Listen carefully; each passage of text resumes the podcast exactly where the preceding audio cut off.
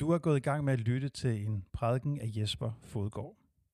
Den prædiken, du skal høre, blev første gang lyttet til ved en gudstjeneste i Vor Frelsers Kirke i Aalborg, hvor jeg til daglig er præst.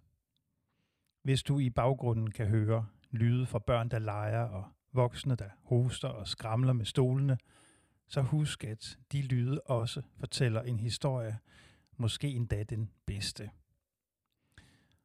Uanset hvor du er lige nu, så bliver du en del af et mangfoldigt fællesskab af mennesker, der stiller nysgerrige spørgsmål til troen og livet, ligesom du selv må gøre det, siden du har fundet vej til denne podcast.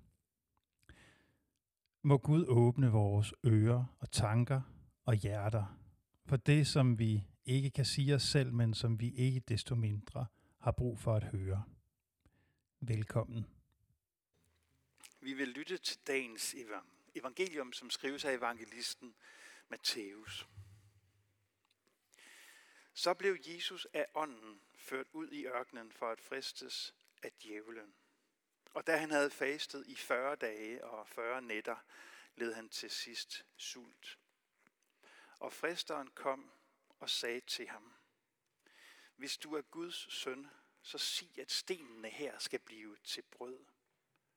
Men han svarede, der står skrevet, mennesket skal ikke leve af brød alene, men af hvert ord, der udgår af Guds mund. Da tog djævlen ham med til den hellige by, stillede ham på templets tinde og sagde til ham, hvis du er Guds søn, så styrt dig ned, for der står skrevet, han vil give sine engle befaling, og de skal bære dig på hænder, så du ikke støder din fod på nogen sten. Jesus sagde til ham, der står også skrevet, du må ikke udæske Herren din Gud.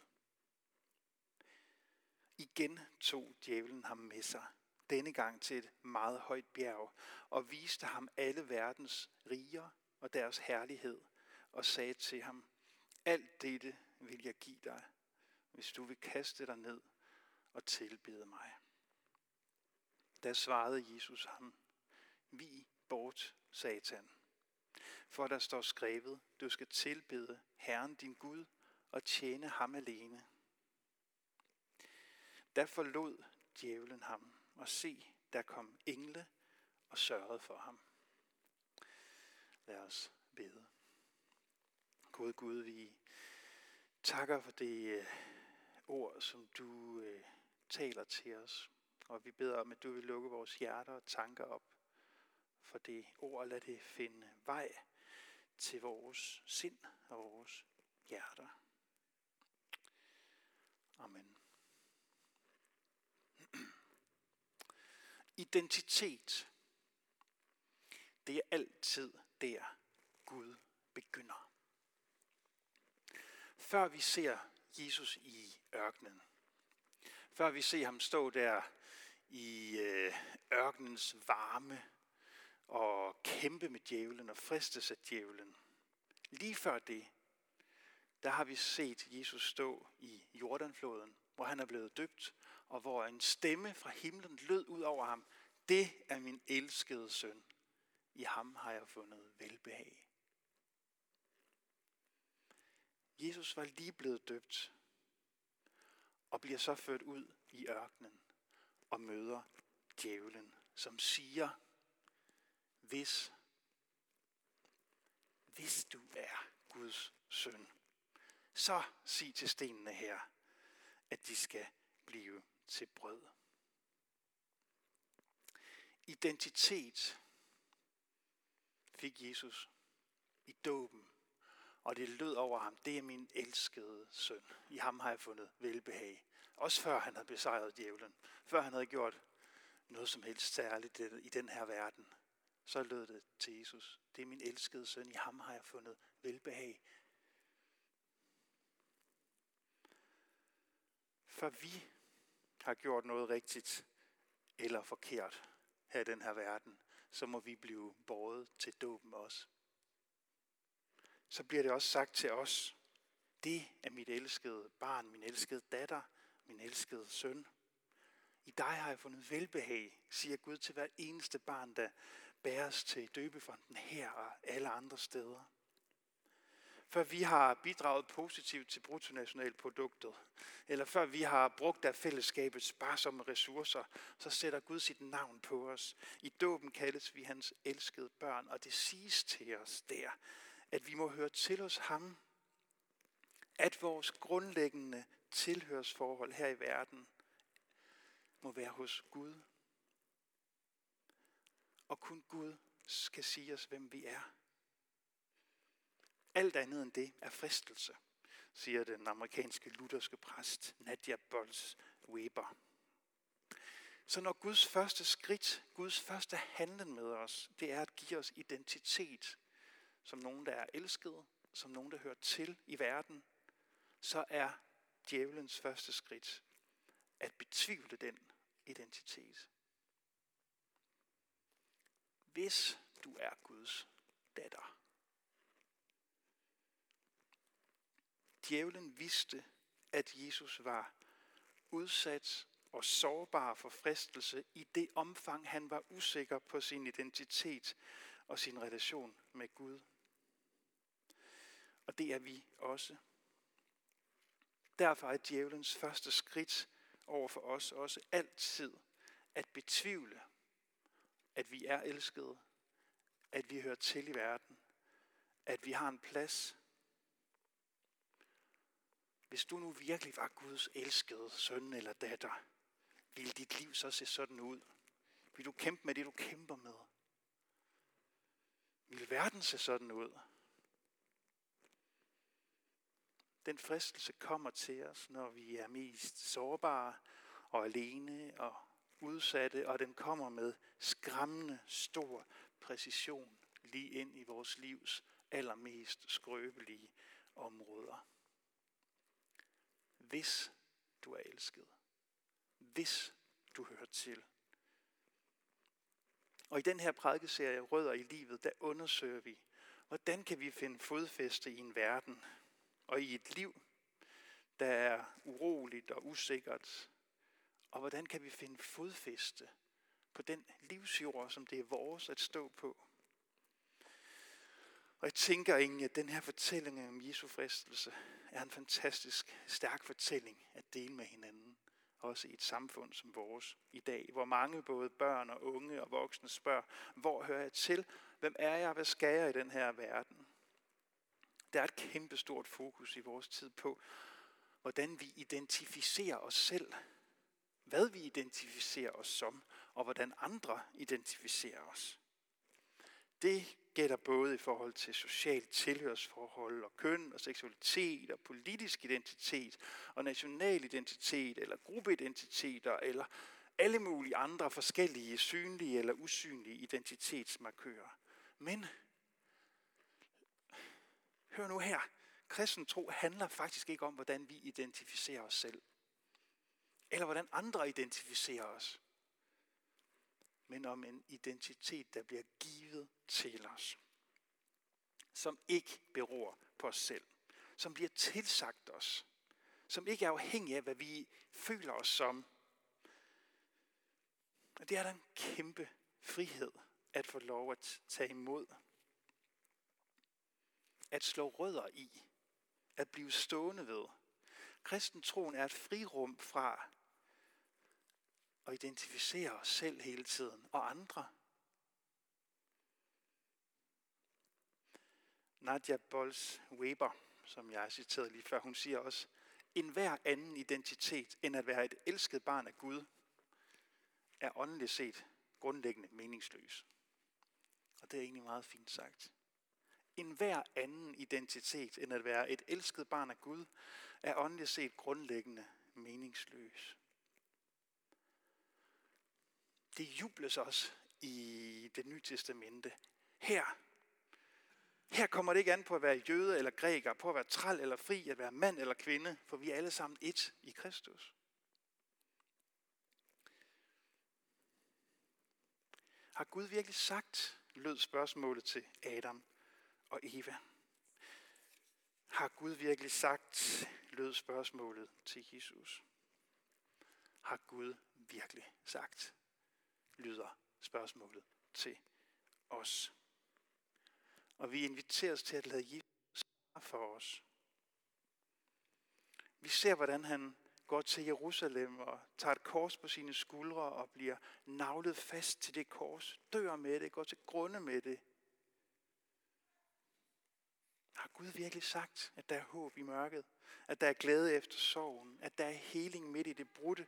At der er liv bag døden? At vi hører til her i verden og hos Gud? Har Gud virkelig sagt det?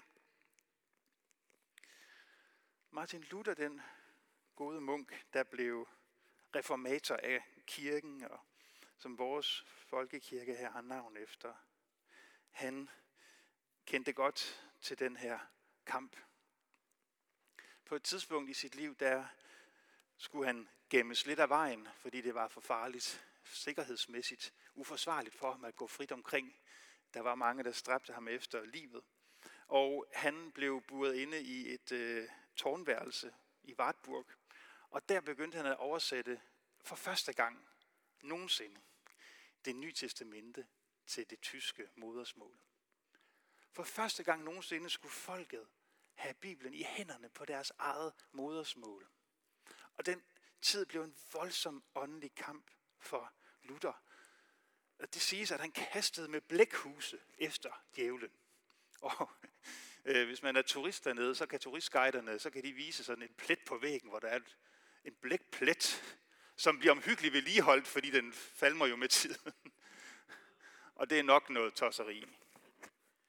Og historierne om hans ophold der i tårnværelset er mange. Men pointen, Luther han mente nok i virkeligheden, han sagde selv, jeg kaster med blik efter djævlen. Og med det mente han jo nok i virkeligheden, at det blik, han skriver på sit papir, er det, han kaster lige i hovedet på djævlen. Pointen er god nok, den anden historie er bare lidt sjovere at fortælle. Men i hvert fald, så oplevede Luther den der voldsomme, voldsomme fristelse. Har Gud virkelig sagt, skal du virkelig gøre det her? Er du virkelig værdig til at oversætte øh, Bibelen til dit eget folks modersmål? Har Gud virkelig sagt det? Og Luther han sagde og råbte og bad, jeg er døbt, jeg er døbt, jeg er døbt. Gå væk, din møgdjævel, gå væk. Jeg er døbt, jeg er døbt, jeg er døbt, jeg er døbt, jeg er døbt, jeg er døbt.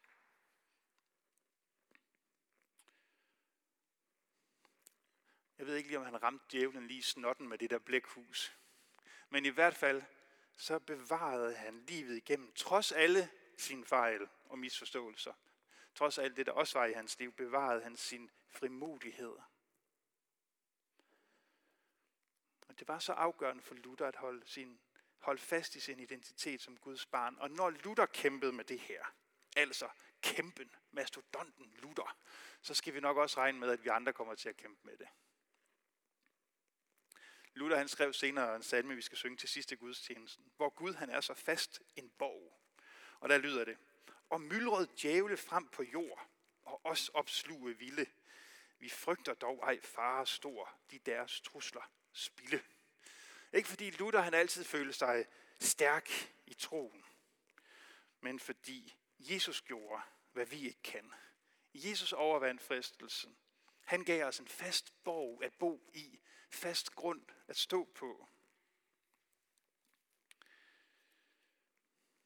En amerikansk øh, ja, professor, bestsellerforfatter og foredragsholder, øh, der er især kendt for sin forskning i skam og sårbarhed og lederskab. Brené Brown hedder hun. Hun øh, konkluderer på mange, mange tusind interviews sådan her.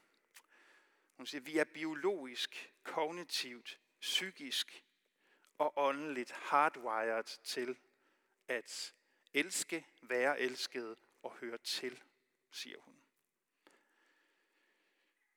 Det er det grundlæggende behov, vi alle sammen har som mennesker. Og når det behov ikke bliver mødt, så går vi i stykker, siger hun. Vi falder fra hinanden. Vi fungerer ikke i livet. Vi sover andre. Vi sover os selv.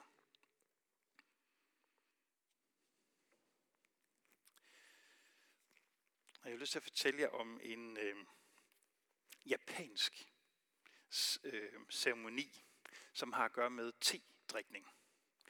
I øh, den japanske kultur, der har der i århundreder været stærke traditioner omkring en bestemt måde at drikke øh, te på. Der har været særlige øh, te-mestre, som er øh, opøvet i sådan øh, te-drikning som særlig kunstform. Og øh, så nogle gange så sker der det, at øh, så har de har jo te-kander, der i årtier og århundreder har været brugt til, øh, til de her ti ceremonier. Når det så skulle ske, at der kommer en klodsmajor og taber sådan en tekande, den går i stykker, vælter, bliver skåret, så bliver skåren, skårene fra tekanderne øh, ikke smidt ud. De bliver gemt. Nogle gange vil de her skår fra tekanderne blive gemt i generationer, indtil man finder en mester, der kan reparere den her tekande. Og det, de reparerer deres tekander med en teknik, som hedder kintsugi, som betyder noget i retning af at reparere med guld. Og det er faktisk også blevet sådan en moderne design trend, så hvis I søger kintsugi på Pinterest, så kan I se alle mulige forskellige øh, variationer. Det er nok ikke guld alt, det er nok også messing indimellem, de bruger. Man bruger det på badeværelser, eller vægge, eller borer, hvor man slår ting i stykker, og så reparerer man det med mønstre af messing, sikkert for de fleste vedkommende. Men i den oprindelige kintsugi-tradition, der blev tekanne repareret med guld. Og før en tekande ville blive repareret, så ville mesteren, kintsugi-mesteren, han ville tage de her stykker fra tekanden op og bruge lang tid på at se stykkerne, skårene, for at ære dem, for at lade dem tale til sig. Og øh, det synes jeg er en utrolig smuk øh, gestus. Øh, at skovene skal ikke bare smides ud, og de skal ikke bare hurtigt repareres, de skal også have lov til at tale. Og så vil en tekande, der er blevet repareret med kintsugi, være meget mere værdifuld end en øh, tekande, der aldrig har fået så meget som et skov. Og jeg kom til at tænke på det her, fordi vi går jo i stykker som mennesker, og vores identiteter er jo sådan en kintsugi-identitet. Vi bliver skåret, vi bliver skræmmet i løbet af livet, vi falder for vores fristelser. Vi går nogle gange helt i stykker. Men Kristus han opgiver os aldrig. Han kommer til os. Han sidder der med skårene af vores liv. Og så løfter han dem op. Han løfter det op for at give det ære, det brudte, det sårbare, det skrøbelige, det tuslåede i vores liv. Løfter han op og giver ære. Og så heler han det, så vil han reparere det. Og, og leve som kristen er for lov også at leve som sådan nogle kintsugi-mennesker. Der bliver repareret med guld, eller med blodet, der bliver givet for os, eller hvilken metafor vi nu vil bruge. Vi bliver æret og helet, fordi vores grammer og sorg, vores fejltagelser, vores fald i fristelse, det fjerner os ikke fra Gud. Det fjerner ikke vores værdi og vores værdighed her i verden. For Jesus han gør, hvad vi så ofte ikke kan gøre. Han kan afvise fristelsen. Og nogle gange så kan vi høre de der anklagende stemmer, der borer sig ind i vores sind og tapper os for livsmod og frimodighed. Du er for meget, eller du er for lidt, eller du er sådan og sådan, eller... Så står Jesus fast for os. Og han står fast i ørkenen, står han ikke bare fast på sin egen identitet, men han står også fast på vores. Han står fast for os, med os, fordi han vil, at vi skal tilhøre os selv.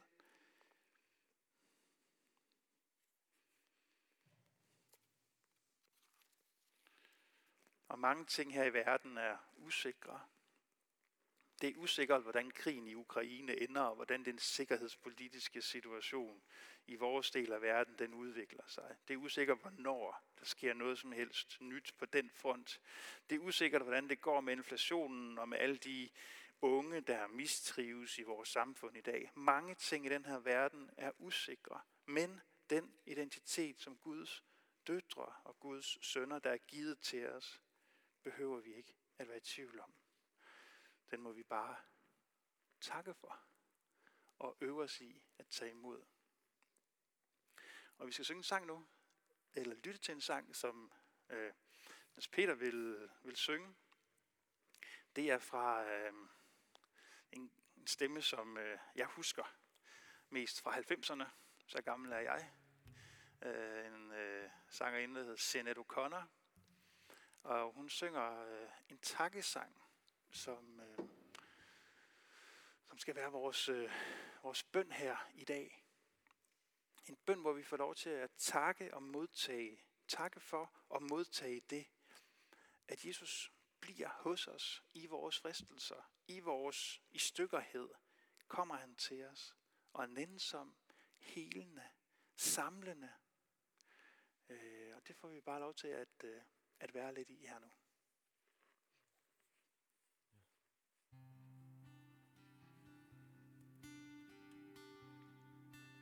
Øhm, og for øh, nogen, så kan det være rart, og igennem sådan en sang, så kan det være rart måske at lukke øjnene, eller sådan lige for at give sig selv noget rum.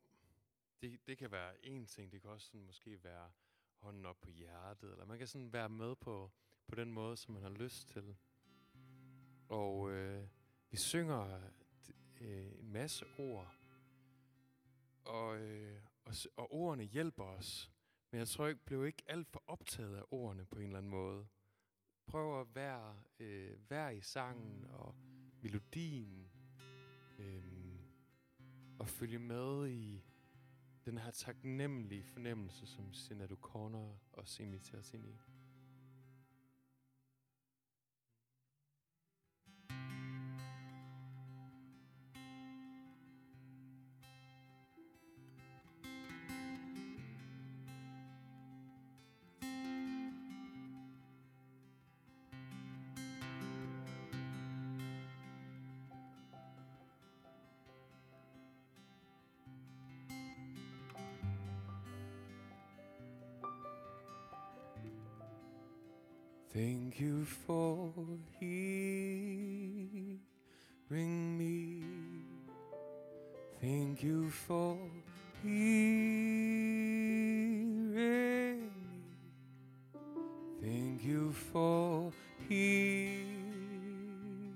ring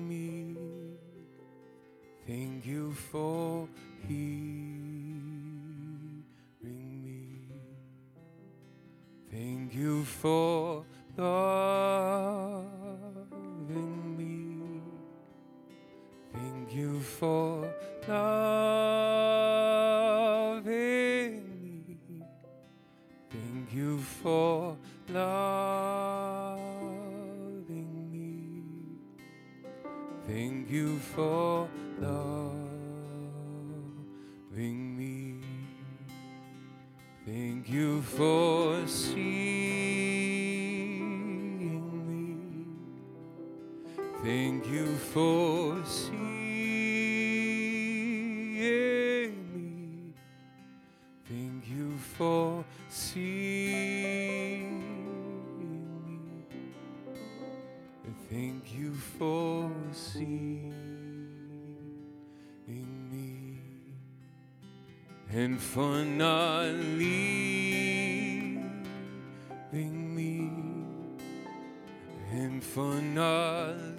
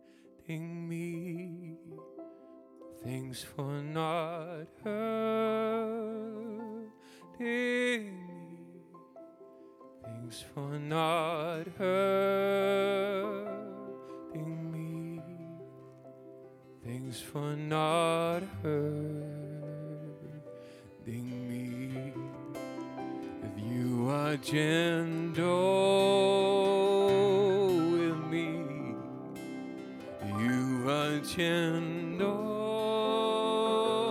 with me. You are gentle with me. You are gentle with me. Thanks for silence with me. Thanks for silence with me. Thanks for silence with me. Thanks for silence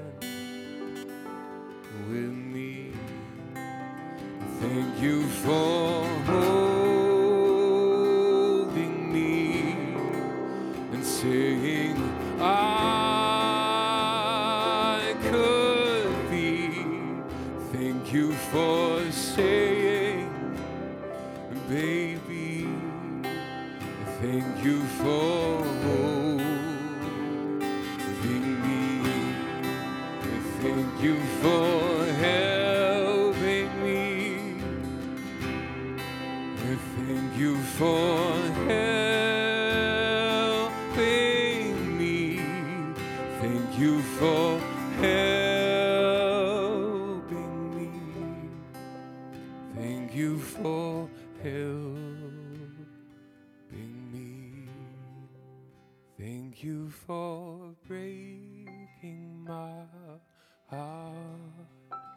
Thank you for tearing me apart. Thank you for my strong, strong, strong heart. Thank you for breaking my heart.